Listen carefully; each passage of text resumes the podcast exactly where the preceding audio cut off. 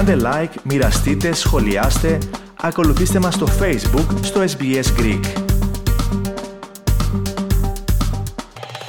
Ραδιοφωνία SPS, ακούτε το ελληνικό πρόγραμμα, στο μικρόφωνο Αλέξανδρος Λογοθέτης και να περάσουμε στην τακτική ιατρική μας ενότητα τώρα. Στην ε, άλλη άκρη της σύνδεσής μας μας περιμένει ο Γενικός Γιατρός Γιώργος Αμπουγιάννης. Γιατρέ, καλησπέρα. Καλησπέρα Αλέξανδρε και σε όλους τους ακροατές.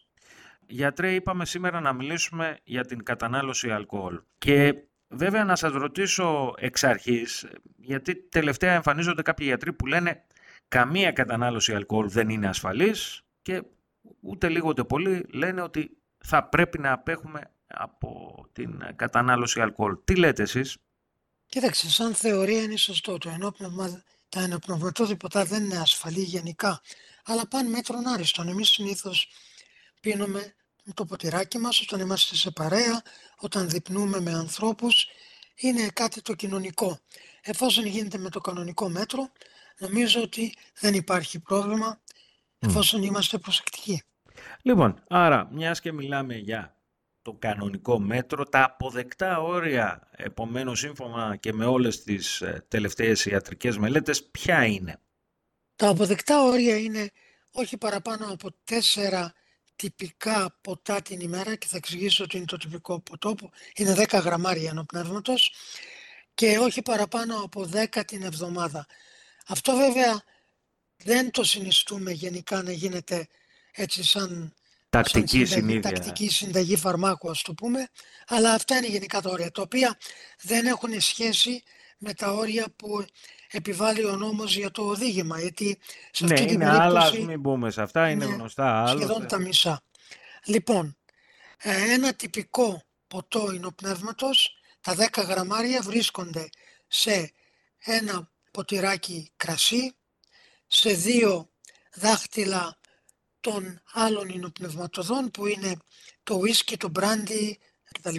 Όπως επίσης και σε μια συσκευασία ή σε ένα μπουκάλι μπύρας. Λοιπόν, τώρα λένε κάποιοι ότι εγώ, ξέρεις, δεν πίνω τακτικά, αλλά μια φορά, ξέρω εγώ, την εβδομάδα, ε, τέλος πάντων, λιγάκι ξεφεύγω από αυτά τα όρια. Τι λέτε εσείς για αυτούς, δηλαδή αυτό που λέμε το binge drinking, αλλά ξέρω εγώ μια φορά την εβδομάδα, μια φορά το μήνα κλπ. κλπ. Τι λέτε, υπάρχουν συνέπειες από αυτή τη συνήθεια; Υπάρχουν αρκετές συνέπειες. Η μόνη συνέπεια που δεν υπάρχει εδώ πέρα είναι ότι δεν, δεν έχουν εξάρτηση, ούτε έχουν εθισμό. Εφόσον μπορούν και είναι το κοντρολάρουν σε μία φορά. Μέρες. Ναι. Αλλά στην περίπτωση αυτή υπάρχει μεγάλος κίνδυνος και σοβαρής ασθένειας αλλά και τραυμάτων.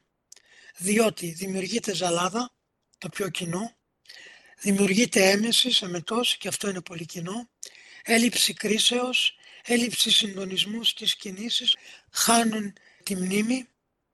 Μπορεί το άτομο αυτό να αυτοτραυματιστεί εκουσίως ή ακουσίως και να τραυματίσει άλλους.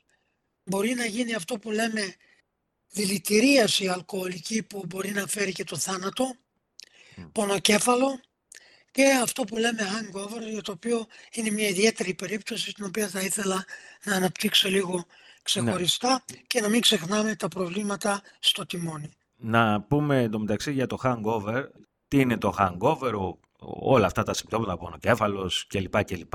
Τα οποία συμβαίνουν διότι η διάλυση του αλκοόλ στον οργανισμό μας απαιτεί μεγάλες ποσότητες νερού.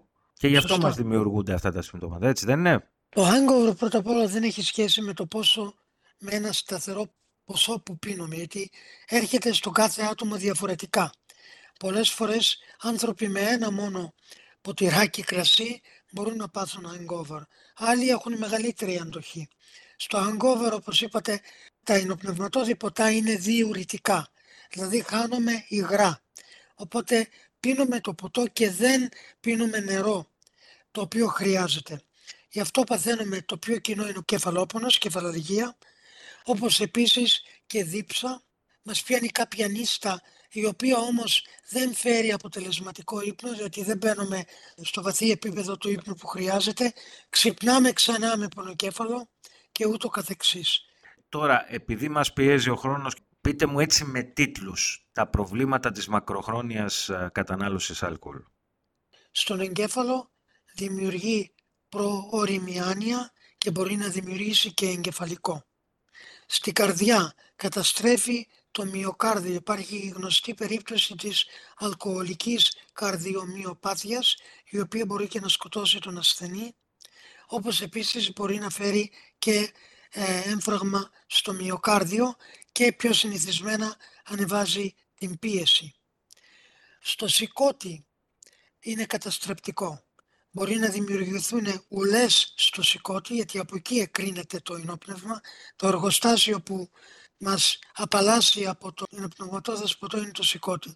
Δημιουργούνται ουλές που λέγονται κύρωση και μπορεί οι ουλές αυτές να καταλήξουν σε καρκίνωμα του ύπατος. Στο στομάχι μπορεί να δημιουργηθεί γαστρίτιδα, μπορεί να δημιουργηθεί έλκος, όπως επίσης και καρκίνωμα και στο στομάχι και στο έντερο. Και με αυτά γιατρέ να ολοκληρώσουμε εδώ μία ακόμα ιατρική μας ενότητα και να σας ευχαριστήσω για μία ακόμα συμβολή σας στο πρόγραμμα μας. Σας ευχαριστώ πάρα πολύ. Θέλετε να ακούσετε περισσότερες ιστορίες σαν και αυτήν; Ακούστε στο Apple Podcast, στο Google Podcast, στο Spotify ή οπουδήποτε ακούτε podcast.